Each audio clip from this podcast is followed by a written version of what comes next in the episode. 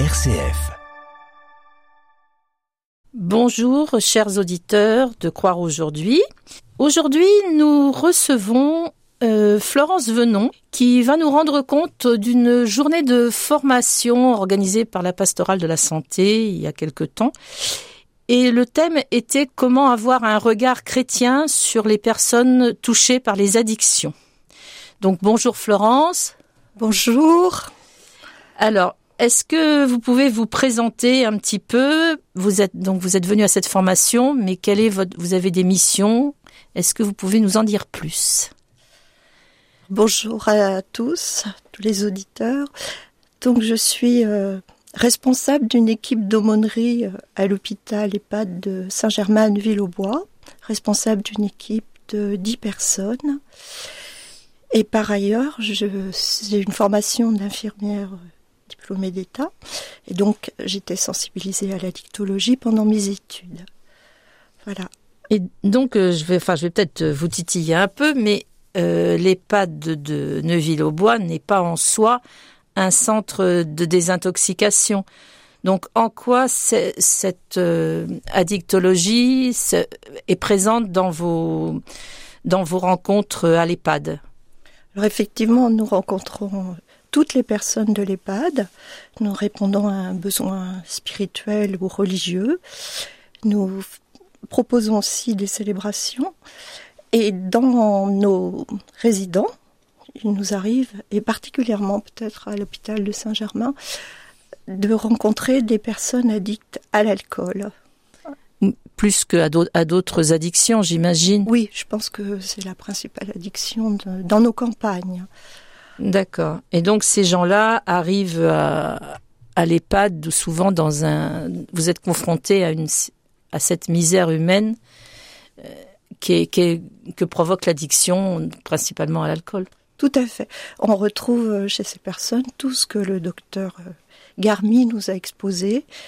à l'origine, souvent une grande souffrance ou une rupture familiale ou professionnelle.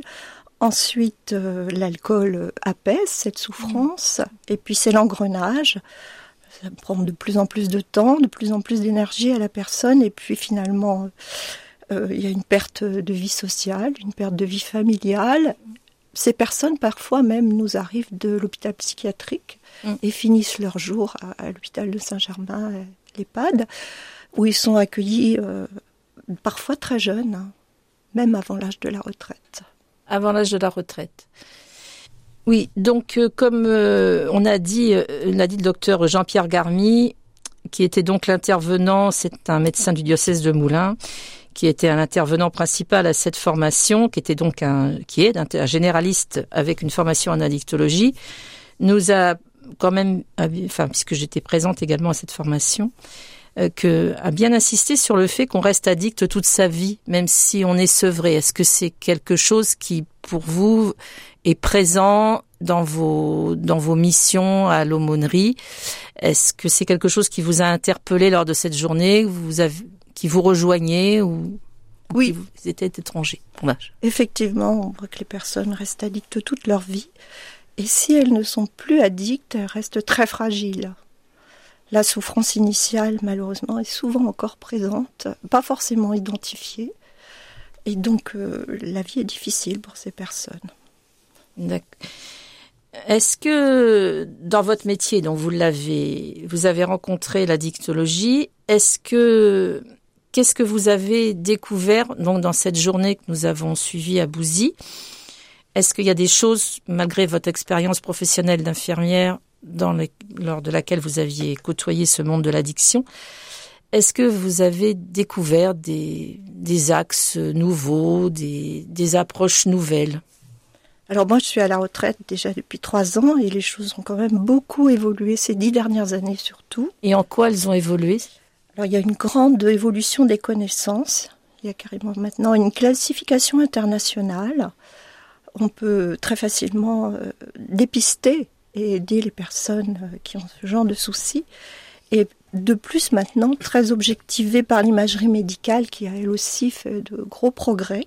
Alors, vous pourriez préciser, sans rentrer dans, trop dans les détails techniques, c'est-à-dire que l'imagerie médicale permet aux médecins enfin, de visualiser le, comment le malade est impacté par son addiction. Enfin. C'est cela. Oui. Voilà, tout mm. à fait. Oui. Et, et, effectivement, comme une meilleure connaissance des causes et de l'évolution de la maladie, il y a aussi une grande évolution de la prise en charge des patients. C'est-à-dire le, la, la, personne addicte est, un, est considérée maintenant comme un malade, un malade qui peut être malade toute sa vie. Et donc il y a une grande, une grande prise en charge. C'est très compliqué, il y a beaucoup de, de malheureusement d'échecs. Mais la chose peut se faire et la, les addictologues sont, addictologues sont très à l'écoute des personnes, prennent leur temps et peuvent les suivre toute leur vie. Oui, bah, c'est ce qu'on avait cru percevoir euh, en écoutant le, le médecin, le docteur Garmi, l'intervenant c'est une mission qu'on ne peut pas remplir s'il n'y a pas une empathie et empathie écoute c'est les ingrédients de base pour que ce soit pour que l'accompagnement puisse fonctionner. Voilà. Oui, oui oui. Il nous a parlé lui d'une alliance thérapeutique un grand respect de la personne beaucoup d'écoute c'est là qu'on rejoint euh, notre rôle de chrétien. Oui oui. Tout à fait. Oui parce que c'est un le la formation c'était un regard chrétien, enfin le regard du médecin, donc euh, nous on l'élargit à, nous. Et donc c'est le regard chrétien par rapport à ces personnes qui, qui sont des qui sont marginalisées de par leur addiction, mais comment nous pouvons nous aussi porter un regard chrétien sur elles. Et ça c'était un peu le pas le, le défi, mais un petit peu de cette journée. RCF, la joie se partage. Donc euh, Florence, euh, qui est responsable d'aumônerie à l'EHPAD de Neuville, qui a suivi la journée euh, de concernée consacrée à l'addiction organisée par la pastorale de la santé récemment, donc vient de nous parler de ces les connexions entre ses rôles de, de son rôle d'aumônière son rôle d'écoute et le, et le rôle aussi du médecin euh, addictologue ou même de tous les soignants qui sont confrontés à ce genre de pathologie. Euh, Florence, est-ce que vous avez d'autres éléments à nous apporter Enfin, pardon. Est-ce que vous avez d'autres éléments à nous partager sur ce que vous avez vécu à cette journée euh, de formation? Ce n'est pas facile d'aller vers l'alcoolique, le drogué, ce n'est pas facile non plus d'aller vers une personne âgée dans nos EHPAD, une personne dégradée, une personne perturbée. Les rencontres sont difficiles. Donc c'est en fait il y a un grand parallèle en, entre le, le d'aller d'aller vers le souffrant et d'aller vers celui qui est victime d'addiction, que ce soit le malade de, le, mal, le malade, mais pas le malade automatiquement victime d'addiction, enfin qui, subit une addiction. Donc pour vous, c'est il y a beaucoup il y a beaucoup de connexions. Tout à fait. Oui oui. Avec notre équipe d'aumônerie, on est souvent dans des temps de prière avant nos visites. On se met en situation pour être accueillante et respectueuse et surtout, surtout à l'écoute de nos résidents. Derrière, il faut jamais oublier que derrière chaque visage, derrière chaque être humain, il y a une histoire, il y a des choses à mettre en valeur pour avancer. Alors l'addictologue, lui, euh, part de ce, de ce fait pour euh, essayer de sevrer les personnes. Et nous, au niveau de l'EHPAD, on essaye de redonner du sens à la vie de ces résidents, surtout en fin de vie où c'est tellement difficile d'être un peu seul, isolé. On repart de tout ça. Et ces, ces journées, euh, d'échanges et de formation sont pour nous, euh, équipe d'aumônerie et du SEM et de mmh. toute la pastorale de la santé. Qui le SEM, c'est le service évangélique des malades. Voilà. J'explicite parce que Je tout le monde n'est pas à l'aise avec les acronymes. Ces temps de formation sont vraiment des temps d'échange, des temps très importants. Euh, ça redonne beaucoup de sens à notre mission. Euh, ça nous permet d'avoir des temps de prière, des temps de, on termine par un temps d'Eucharistie. Le cadre aussi, euh, euh la forêt, le monastère, c'est un endroit. c'est sûr que éclairant. ça. C'est éclairant, voilà.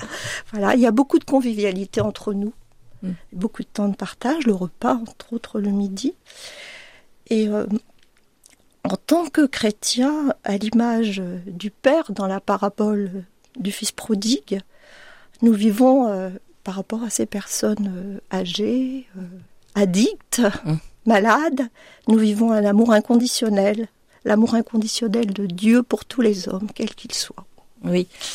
Et donc nous nous devons en fait mettre vraiment le enfin mettre le jugement entre guillemets au vestiaire parce que c'est pas c'est pas toujours un automatisme euh, évident de mettre euh, j'imagine quand on est confronté aux addictions avec la notion de rechute etc alors qu'on dit ben on a on a quand même tout fait, on fait tout pour vous, etc. Et donc il faut il faut bannir ce langage, il faut pratiquer un langage euh, avec de l'empathie et de la persévérance. Et j'imagine que ce n'est pas très simple. Il faut jamais oublier que la personne addicte est une personne malade. Oui, c'est une personne malade. Elle le restera sans doute toute sa vie et que cette addiction l'a privée de beaucoup de liberté, a beaucoup compliqué sa vie. Oui, moi ce que j'ai, enfin, ce que j'ai découvert à cette journée, c'est que en fait, l'addict n'était pas libre. Et c'est vrai que c'est une notion, enfin, qui n'est pas tellement euh, explicite dans les quand on parle des addictions dans les médias qu'ils soient euh, écrits euh, audiovisuels on, on, ne parle pas de cette perte de liberté.